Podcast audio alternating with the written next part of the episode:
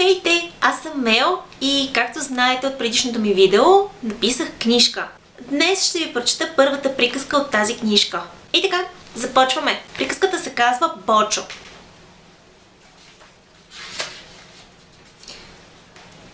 В банята на семейство Темелкови имаше бяла мечка. Теди се скри зад вратата и надзърна точно толкова, колкото да види огромното й доловище във ваната.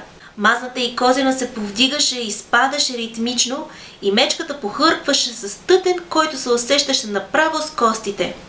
Теди беше виждал бяла мечка преди, но никога толкова отблизо. В зоопарка имаше три. Те само се плацикаха под водата и от време на време подаваха глави над повърхността, като малки космати айсберги. Жадните очи на Теди и другите деца изобщо не бяха успели да мернат останалото от тях. Мечката беше заметнала завесата за душ през главата си и Теди не можеше да види муцуната й. Освен това, забеляза той, жълтото му пате го нямаше никакво. Дали го е изяла? Белите мечки ядат ли патета? Със сигурност знаеше, че ни ядат пингвини. Още като малък му бяха казали, че белите мечки и пингвините живеят на двата края на света. Той обаче подозираше, че ако ги съберат на едно място, пингвинът щеше да се превърне в вкусен мечешки сандвич. Босите му кръчка зашляпаха по коридора и той скоро се озовава в стаята си. На най-горния рафт в библиотеката гордо се разполагаше голямата енциклопедия. Тя, разбира се, си имаше друго име, но всички я наричаха така. Нещата, за които пишеше в нея, бяха толкова много, че хората я бяха разделили на цели пет тома. Иначе, каза мама веднъж през смях, ако я бяха оставили цяла, щяхме да я използваме за столче. Обаче нещо се беше объркала. Тери веднъж струпа всичките томове един върху друг и седна отгоре им, но така дори и не стигаше до ръба на бюрото. Скоро след този случай обаче, татко се ядоса и вдигна цялата голяма енциклопедия на високо. Енциклопедиите, каза той, са за учене, не за сядане. Сега обаче Теди имаше нужда да научи повече за белите мечки. Той закрепи стола върху леглото, покатери се на него и протегна ръце. Взе два тома, първия и третия, защото не беше съвсем сигурен дали да търси на Б за бяла или на М за мечка. Намери я на М. Бялата мечка, Урсус маримимус, наричана още полярна мечка, е бозайник, който обитава северните арктични крайбрежия и острови на Евразия и Северна Америка. Тя е най-големият сухоземен хищник.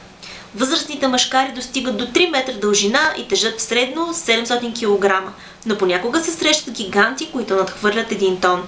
Белите мечки живеят около 25-30 години. Прекарват целия си живот сред сняг и лед. Хранят се най-вече с тюлени, северни елени и мърша. Възрастните девнат плячката си с часове покрай дубки в леда или се гмуркат, за да я хванат, като плуват с отворени очи и задържат дъха си до 2 минути. Хм, значи тюлени и северни елени. И никакви гумени патета. Теди изпита облегчение, защото той това жълтото си го обичаше. Беше му най-добрият приятел в банята. Теди непрекъснато играеше с него и му приказваше, а когато татко не си беше вкъщи, можеше даже да му натиска свирката. Тюлени. Ама откъде да намери тюлени? Дай да видим сега. Те живеят във водата, нали? Какво друго живее във водата? Риба! Може би щеше да се получи с риба. Какъв късмет, че ония ден мама беше напазарувала цели пет консерви копърка. Теди подреди голямата енциклопедия на мястото й, заглади завивката на леглото и изприпка в кухнята. Не беше лесно да отвори консервите, но се справи. Татко казваше, че едно време ги нямало тези опашчици, дето само ги дърпаш и капакът се маха. Било много по-трудно и Теди имал късмет, че не живее преди 10 години. Теди наистина се чувстваше късметлия. Успя да отвори три от петте консерви, изсипа съдържанието им в дълбока чиния и я заклатушка към банята. Бялата мечка се беше обърнала и той разбра какво е станало с гуменото пате. Играчката се жълтееше между грамадните й лапи като плюшена. Той вече можеше да види и мечата му цуна. Мустаците се вееха в такт с тежкото дишане. Внезапно носът помръдна. Веднъж, два пъти, отново. Сумтенето показваше, че е доловила миризмата на копърка. Теди плъзна чинията по плочките, трясна вратата и я затисна от външната страна. След това долепи ухо до дървото и се заслуша. Сумтене. Шумоленена завеса за душ. Нещо голямо, което драска и се опитва да излезе от ваната. Плъзгане, трополене, недоволно изповтяване. Любопитството на Теди надделя и той долепи око до ключалката. Двете предни лапи на бялата мечка стояха неуверено върху ръба на ваната, а дългия и врат се беше навел напред и опитваше да достигне чинията с риба. Няма да успее, каза си Теди и излезе прав. Мечката загуби равновесие, преметна се през глава и се сгромолясна на плочките. Целият апартамент се разтресе. Гуменото пате отскочи от носа й, а копърката се пръсна по пода и част от стените. Мечката разтърси глава и протегна език към едно по-голямо парче. Да не си посмяла, втурна се през вратата Теди. Това е пълно с стъкла. Мечката се опули насреща му. Теди замръзна на място и изведнъж осъзна колко са студени плочките под краката му и колко високо е всъщност тавана.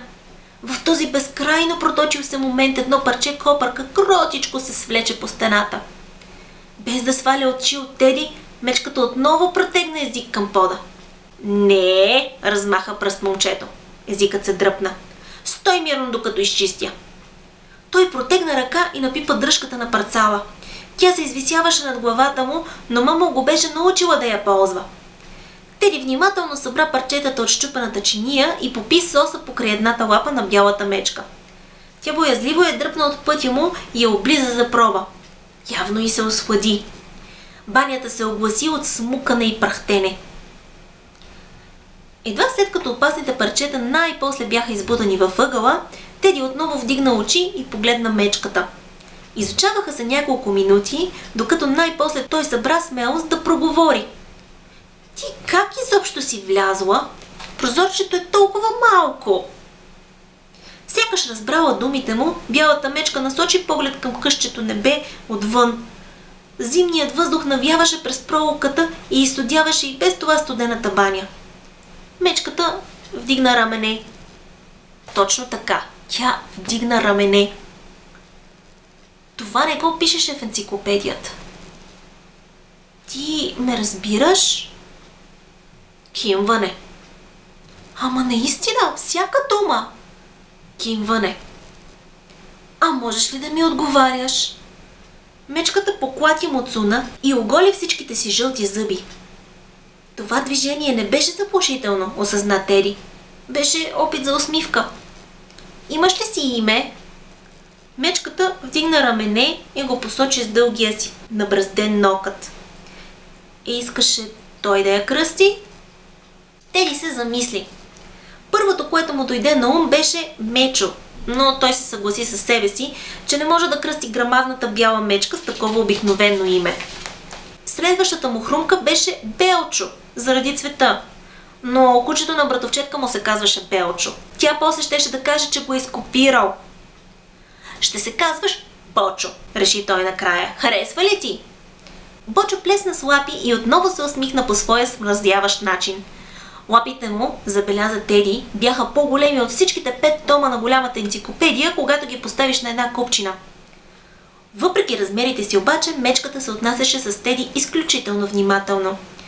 След като двамата разбраха, че не може да мине и през вратата на банята, момчето изтопурка до кухнята и донесе останалите две консерви копърка. Бочо се нахвърли на лакомството и известно време се чуваше само мляскането на голямата му уста. Той може и да не говореше, но беше отличен слушател. Тримата прекараха целия следобед заедно. Теди седнал на една голяма възглавница, мечката облегната на ваната и гуменото пате подавано от ръце в лапи. По някое време на Теди му стана студено и той прескочи до спалнята, за да си вземе одяло. Остави вратата отворена, за да чуе кога ще се прибере мама. През цялото време той не беше сигурен дали мечката е истинска. Една част от ума му знаеше, че няма как да е влязла в банята с сегашните си размери. Другата обаче беше твърде заета да се радва на новия си приятел, за да допусне възможността да си го е измислил. Та Татко настояваше, че човек трябва да прави разлика между реалност и въображение. Той казаше, че не е хубаво да си измислиш прекалено много, защото губиш връзка с реалността и после не знаеш на какво да вярваш. Според мама обаче, измислиците бяха полезни и бяха точно толкова истински, макар и по друг вътрешен начин, колкото и реалността. За Теди Бочо беше достатъчно истински. Затова, когато ключът изкърца във входната врата и предизвести завръщането на мама, той не се притесни. Каза на Бочо да се скрие зад завесата за душ, ей така за всеки случай, и отида да я посрещне. Бррр, колко е студено! Потрепери мама след като го прегърна. Още малко и с апартамента ще почнат да се разхождат бели мечки. Теди, който вече знаеше всичко за белите мечки, само се засмя. Това беше първата приказка от моята първа книжка. Много се вълнувам да я споделя с вас и се надявам в коментарите да ми напишете какво мислите за нея. И още, ако вие имате въображаем приятел, как изглежда той и как ще го кръстите?